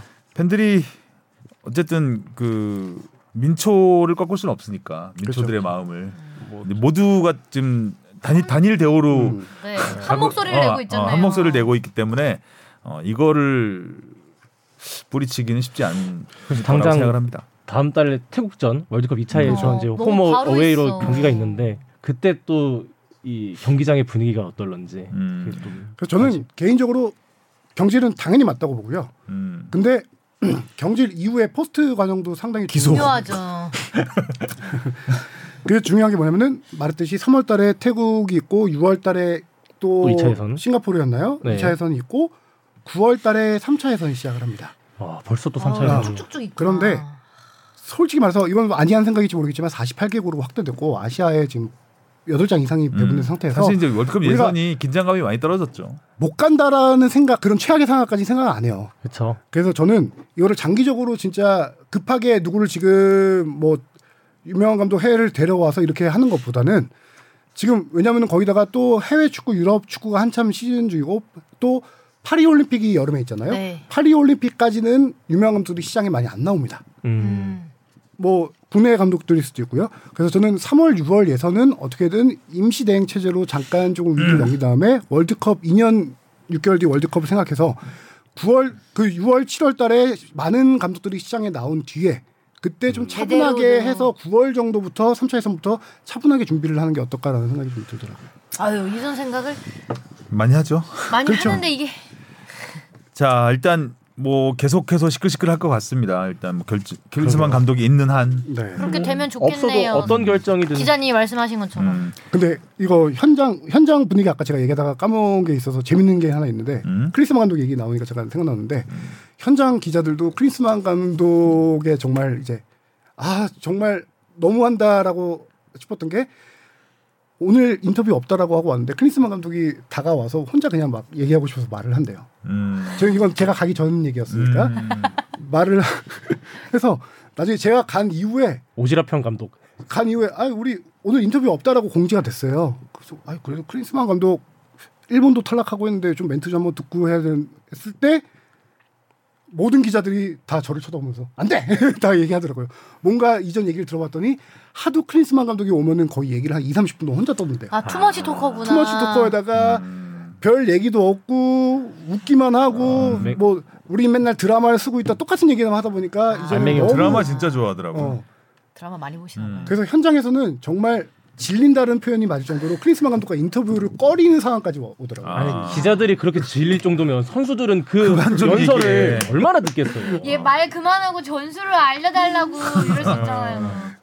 거의 그리고 한 가지 더 재밌었던 것 중에 하나는 사- 그 우리가 이틀 연속 회복 훈련을 할 때 그날 바로 직후에 요 그 같은 훈련장이에요. 거기가 우리가 아, 알 에글라 어, 알 레글라 거기에 훈련장이 한 10개 가까이 있어요. 아. 우리가 썼던 훈련장이 5번 훈련장이고 그 요르단 훈련장이 3번 훈련장이에요. 그래서 걸어서 한 5분 거리예요. 음. 그래서 거기 바로 옆에 가서 훈련장을 봤는데 그날 이슈는 알타말이라는 선수가 나오는 안 아. 그 이슈가 상당히 재밌어서 이걸 좀 소개해드리고 싶은데 예, 그 전에 경기에서 어 96분에 교체 아웃됐어요. 부상 이슈가 있었어요. 음. 그 전부터 부상 이슈 있었는데 교체 아웃돼서 알타마리가 이날 요르단전 우리 4강전에 뛰냐 안 뛰냐가 최대 이슈였어요. 갔는데 솔직히 말해서 요르단 기자는 한 다섯 명 이하였고요. 아. 한국 기자들이 30몇 명이 몰려간 거예요. 그 시간이 붙었다 보니까. 음. 요르단 축구협회 깜짝 놀라고 요르단 기자들 깜짝 놀라고 했는데 음. 대규모의 깜짝 놀란 것뿐만 아니라 다 와서 알타마리 훈련 나왔나 안 나왔나 다 찾고 있으니까 어. 요르단 기자들 말에 의하면 알타마리가 이 정도야 이런 생각이 아. 그래서 코리아에 써인 있는데. 어, 근데 여기서 재밌는 사건이 또 발생하는 게 26명 중에 24명밖에 훈련 안 나왔어요. 근데 그 중에서 한 명은 이미 퇴장 사건으로 해서 고국으로 음. 돌아가고 음. 한 명이 빈 상황이다. 근데 그 전에 이미 두 명이 못 나온 상황이에요. 수비수 공격수. 그래서 인원이 안 맞으니까 우리가 헷갈리는데 알타마리 보고 있는데 옆에서 어떤 사진 기자가 알타마리 찾았다고 사진을 찍어요. 음. 다들 확인했는데 헷갈리는. 아니고 정말. 헷갈려. 정말 헷갈려. 다 익숙한 어. 선수가 어. 아니다 보니까. 그래서 결과적으로 기자들이 몰려가서 요르단 축구협회 관계자에게 물어봤어요. 그때 관계자들도 약간 이 광경을 되게 재밌어하면서 훈련 나왔을 걸 얘기를 하는 거야. 아, 찾아봐. 어, 찾아봐. 찾아봐. 뭐 밀리를 찾아서가 수건 아니고. 알타마리 찾기. 예. 그게 이게 훈련 공개 15분 공개하는 사건 안에 일어난 일들인데 음. 또막 찾습니다. 카메라 줌해서 찾고 찾고 하는데 그래가지고 또 다른 축구협회 등번호가 축구협회 없으니까 어. 훈련할 때 없으니까 추- 또 다른 축구협회 관계자한테 가서 물어보니까 어 지금 실내에서 저기 special 훈련하고 있어. 음. 아 실내였어. 실내에서 그러니까 안 보이는 거야. 안 보이. 그래서 아 실내에 있대 실내에 있대 하고 나서 그 아까 말했던 사람한테 가서 아닌데? 밖에서 훈련하고 있을 텐데? 말이 다른 거예요 요르단 축구협회끼리도. 그 요르단 축구협회 그 훈련하고 있을 거야라고 말하는 사람이 나중에 직책을 알아봤더니 무슨 vice president 뭐 비슷한 사람이에요. 하여튼 좀 높은 사람인데 그러네요. 홍보팀과 얘기가 달랐던 거죠. 음. 높은 사람인데 우리가 그래서 더 헷갈린 상황에서 이 그 요르단 고위 관계자가 요르단 언론이었나? 거기 하여튼 중동 언론하고 아랍어로 인터뷰를 하고 있어요. 아랍어로 인터뷰하고 있는데 제가 거기 갔던 기자 중에 한 분 친해진 사람이 SNTV 외신 SNTV 기자인데 음. SNTV 기자가 알제리 출신인데 이 사람이 아랍어를 할 줄 알아요. 음. 저랑 알타말이 나왔냐 얘기하고 있는데 그 사람도 안 보이는 것 같다. 내가 요르단 훈련 커버하고 있는데 알타말이 잘안 나온 것 같다. 그 사람이 얘기를 해줬어요. 그 상황에서 근데 나왔다는데 하고서 우리 헷갈리고 상황인데 그 사람이 옆에 있던 그 고위. 관계자가 아랍 인터뷰. 인터뷰하는 걸 듣고 저한테 딱 얘기를 해주더라고요. 안에서 special 프로그램 하고 있는 거 맞대. 아, 근데 일부러 그럼 그렇게 일부러 말하는 그렇게 거구나. 약간 헷갈리게 한 거예요. 아 침대 축구도 짜증 나는데 네. 뭐 하는 거야? 그렇게 해서 왜 그. SNTV 관계자의 말을 해서 이제 그 혼선 사건이 한국에 보도가 그냥 많이 됐을 네, 거예요. 맞아요. 그 사건이 이렇게 맞아. 있었던 거고 그렇게 혼선을 하는 것뿐만 아니라 요르단은 우리랑 경기 같은 날 했잖아요. 근데 우리는 이틀 동안 회복 훈련할 때 요르단은 이틀 동안 전술 훈련을 제대로 했습니다. 아, 전술련한 티가 확 나잖아요. 예. 그러니까. 완전히 뭐 다, 우리는 선발 다 묶인 상태에서 뭐 축구를 했죠. 음. 그럼- 자, 자꾸 넘어가려고 하는데 죄송합니다. 재미가 그렇게 있진 않았어요. 아, 재밌었어요. 생생한 현장 생생한 네. 현장 취재기. 막 얘기하다 마지막 보니까 마지막에 하나 그 부분 알타말이 좀 짧게 했었어요. 재밌었어요. 어, build-up이 안 좋았네. 일단 손흥민 선수가 돌아가서 네. 네, 음, 바로 또. 예, 바로 극장 어시스트 어, 하면서 역시 팀의 토트넘에서는 확실한 존재감을 계속해서 보여주고 있고 손가락 이런 붕대 이런 감고. 어 붕대 감고 했죠. 네. 이런 손흥민을 우리는 참 왜 이렇게 쓰지 못했나. 그 도움을 보면서 딱 양가적인 기분이 들었어요. 아, 좋으면서 그 히샬리송하고 딱 주고 받고 들어가면서 아, 너무 움직임들이 딱딱 왼발로 맞잖아요. 딱, 그러니까 축구를 이렇게 움직이면서 하는 토트넘에 있다가 우리는 서서 하는 거잖아요. 네. 너무 답답해가지고 진짜 그러니까 보고 서로 보고 뛰고 음, 그 음. 찾아 들어가는 그게 좋은. 계속 유기적으로 이렇게 네. 움직여야 되는데 손흥민도 이게 축구지 하면서 어, 뛰었을 것 같아요. 눈호강을 좀 했던 경기였습니다. 이게 축구지 그 말이 딱 맞고요. 음. 한 가지 저 들었던 생각은 토트넘은 그 그날 벤치에 있었잖아요. 손흥민 선수가 음, 벤치에 있을 때 1대 0으로 지고 있는 상황이었어요. 그렇죠. 그때 손흥민 선수가 몸 다 풀고 교체를 대기하고 있는 상황에서 파페사르 선수의 동점골이 음. 나왔어요. 음, 근데 저는 그 전까지 토스, 손흥민 선수가 동점골이 터지기 전에 손흥민 선수 얼굴 한번 비춰졌어요 중계에서 음, 무슨 생각이 들었냐면은 벤치에서 이걸 봤을 손흥민의 마음이 어땠을까? 갑자기 아시안컵이 또 떠오르지 않았을까? 우리가 선제골 먹고 어, 선제골 먹고 급하게 또 따라가야 되는 상황에서 본인이 투입되고 음, 들어가자마자 정말 열심히 뛰고 big 음. 찬스 메이커도 하고 하더라고요. 맞아요. 짧은 시간 동안에. 어 그래서 손흥민 선수가 그런 마음이 내가 저도 그런 마음이 드는데 손흥민 선수 그런 마음 들지 않았을까 하면 되게 안쓰럽더라고요. 음. 음. 그리고 나서 영국 언론과 인터뷰에서 아시안컵은 얘기하고 다시 얘기하고 얘기하고 싶지 않다. 않다. 어. 자 그리고 또 하나의 답답한 축구를 봤습니다. 바이에른 뮌헨 음. 레버쿠젠한테 3대 0으로 영으로 졌어요. 졌습니다. 이걸 보면서 경기 봤어요? 저는 봤는데 하이라이트로 보긴 했지만 아 여기서도 김민재 선수, 선수 개고생 하더라고요. 이때 투엘 감독이 쓰리백을 아, 자- 저- 많이 쓰잖아요. 다이어랑 다이어가. 가운데서 다이어가 센터백을 쓰고 왼쪽 김민재 왼쪽에 김민재, 김민재, 오른쪽 우파메카노. 네. 우파라서 오른쪽 세웠나요? 어쨌든 three back 이렇게 세웠는데 와 다이어 정말 진짜 테, 텔레비전으로 리모컨 던지고 싶을 정도로 수비. 호소인, 수비 호소인. 근데 그렇게 여기 해줘, 여기 막아줘, 여기 막아줘. 어, 맞아, 살짝 해줘, 하잖아요. 아니 왜 자꾸 손가락질을 해요? 아니 그러니까 자기가 공을 축구를 왜 손으로 해? 자기가 공을 딱 잡고 손가락질 해요. 너 너한테 갈 거야 패스. 그러면 상대 수, 다 상, 알지. 상대는 그 거기 막잖아요. 아니 뭐 하는 짓이냐고 김민재 손가락질해요. 아 나 진짜 화가 나더라고요 다이어가 왜 정말. 그러지? 아니, 원래 다이어- 그랬죠. 아, 원래 그랬고 아 더 심각해요. 아, 토트넘 때보다 그정 이렇게까지 아, 케인 절친 믿고 약간 야, 조금 이거는- 행세를 하는 이건 건가요? 아니냐. 그러니까 김민재가 거의 센터까지 커버를 해요. 그리고 이제 이 다이어가 김민재 막 나가면 내려오라 그래요. 앞으로 나가면 지가 커버할 생각을 해야 되는데 그 오히려 다이어가 나가고 김민재가 센터까지 커버를 하더라고요. 다이어 혼자 있기 어. 불안했나 보다. 와, 진짜. 아니 다이어는 내가 해야 되는데 왜 자꾸 네가 해? 어. 이거죠. 그리고 아, 선수 그러니까 그 자기 그 지역만 생각을 하고 선수한테 안 붙어요 다이어는 네, 맞아요. 안 붙더라고요. 아 몸싸움하기 네, 싫은가 네. 봐요. 와 정말 몸싸움하기 싫은데 센터백을 왜 하는 거야? 가장 몸싸움을 치열하게 해야 될 포지션 네. 아니잖아요. 그러니까 진짜 그게 어이가 없었고. 이렇게 해서 그 미넨의 12시즌 연속은 거의 물거품이 됐다고 봐야죠. 지금 승점이 5점 차고. 음, 맞대결에서 한 번 남은 맞대결이 있죠. 네. 네, 그거에서 이긴다고 하더라도 자력 우승은 지금 레버쿠젠이 21경기 연속 무패인가요? 네, 아. 아, 음, 지금 어마어마하게 잘하고 있기 때문에 어, 레버쿠젠이 잘하더라고요. 지금 네. 아 그리고 그 사비 알론소 감독이 기자회견에서 다, 다이어를 완전 저격을 했는데 저런 선수 선발로 쓸 거면 더리흐트 나한테 줘. 아. 더리흐트를 안 쓰고 다이어를 쓴 거잖아요. 네. 어 저런 선수 선발 쓸 거면 다이 저 더리흐트 나한테 주라고 그런 기자회견을 했더라고요. 다이어 오늘 알론소 감독이 그걸 얘기했다고요? 어. 어, 바이에른은 알론소 감독이 미, 응, 미는 그냥 경기 다음에 다음. 레버쿠젠 감독이잖아요. 아, 레버쿠젠 사비아였어. 어. 바이에른 미네는 투엘 감독이고. 네. 그러니까 이거를 상대팀 감독이 그렇게 얘기할 정도면은 음. 감독도 얼마나 개망신이죠. 그래서 지금 감독도 돌려가고 미넨도 선수 지금 돌려가고. 투엘 감독 교체하라고 난리더라고요. 난리잖아요. 네. 그래서 그리고 막 무리뉴 거론되고 있죠. 또. 어 무리뉴 거론되고 있고 뭐 손흥민 손흥민 은사 만나나 뭐 이래서 조엘 감독 그 와중에 또 선수들이 전술 이해도가 좀 떨어진다 이런 얘기하고 있고 아 선수 탓을 했네요. 거기서. 더 안 좋아지는 팀으로 음. 그 가고 있네요. 근데 투헬 감독은. 워낙 색깔이 확실한 네. 음, 스타일 전술 색깔이 확실한 스타일이라서 자기 성에 안 찰 수도 있죠. 근데 뮌헨 같은 팀을 맡아가지고 거기에 자기 고집 부리려고 하면 안 되는 거 아닌가요? 네. 좀 선수들 맞춤형 이렇게 전술도 하고 해야 될 텐데. 첼시 챔스 우승 어떻게 시켰는지 싶어요. 음, 악수할 때 눈을 마주쳐야 되는 감독. eye contact형 네. 네. 승질머리 하고는 하여. 반면에 레버쿠젠의 알론소 감독은 정말 지금 주가가 많이 올라간 감독으로 클럽 감독의 후임으로 리버풀 사령탑 어. 후보로 좀 오르고 있는 상황이죠. 그러니까 약간 과르디올라 냄새도 살짝 나고 네. 약간 스타일 자체도 음. 약간 이렇게 미남형에다가 말 세게 하고 자기 색깔 확실하고 젊고 자 그 마지막으로 하성영 기자가 말을 많이 해서 어쩌, 이거 좀 늦어질 것 같은데 아, 더 늦어지기 전에 이거는 하고 끝내자고요 아프리카 네이션스컵 아 음. 이건 완전 드라마였잖아요 코트 디바르. 어, 개최국 코트디부아르. 코트디부아르가 아, 나이지리아와 결승에서 2대 1로 꺾고 승리를 했습니다. 이 올라온 과정을 보면 개최국이잖아요 코트디부아르가 그 조별리그에서 1승 2패를 했어요. 1승 기, 기니 비시, 비사우 그 약체 팀이죠. 기니 비사우와 첫 경기를 2대 0으로 승리한 다음에 나이지리아한테 1대 0으로 졌고 그리고 한수 아래인 적도 기니한테 4대 0으로 졌어요.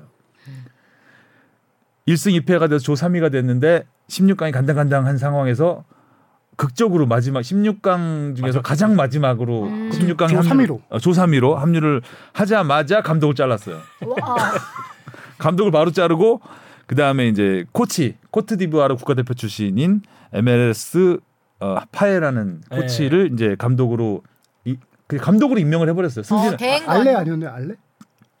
아 꼴른 선수가 알레고 아, 아 골른 선수. 어 그러니까 코치였던 음. 40살 코치인데 감독으로 그냥 승격을 시켜버렸어요. 어, 그리고 드라마 같은 반전이 일어난 거죠. 결단력이 있네.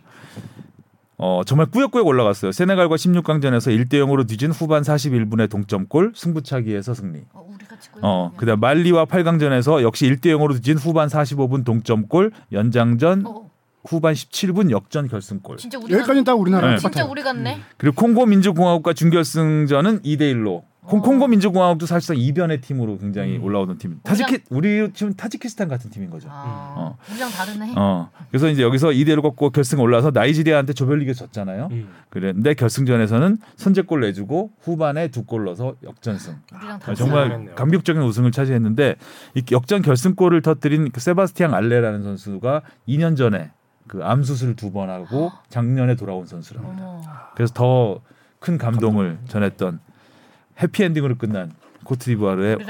아프리카 네이션스컵 통산 세 번째 우승이었습니다. 이게 드라마죠. 그치 이게 드라마고 그 한 번에 자르는 저 결단력. 그렇지 잘라 잘라 된다. 우리가 필요한 그 결단력. 또 드라마에는 한- 이 빌런이 필요하거든요. 음. 너무 그전 빌런만 있는 감독이 거 아닌가요?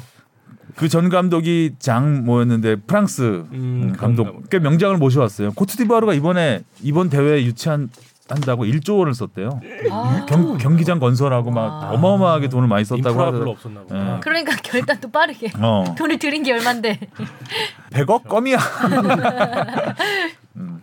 자 오늘 이야기는 여기까지 하면 될 것 같고요. 클린스만 감독 이야기는 또 계속 해야 될 것 같습니다. 아, 다음 주엔 좀 다른 소식 전하면 좋겠네요. 음. 그러게요. 이제 K리그 시즌도 조금씩 다가오고 있고 자 이제 링가드 보러 가야죠. 어 링가드 아 링가드도 이- 입국하면서 정말 뜨거 뜨거운 환영 속에 입국을 했는데 그 이야기를 못했네요. 네. 일본 전지훈련에서 지금 윷놀이에 빠져 있더라고요. 제기차기와 윷놀이. 윷놀이 재밌지. 네. 재밌지 재밌지. 자 계속 피리를 볼 수 있을지 서울에서도 지켜보겠습니다. 자 수고하셨습니다. 다음 주에 만나요. 고맙습니다.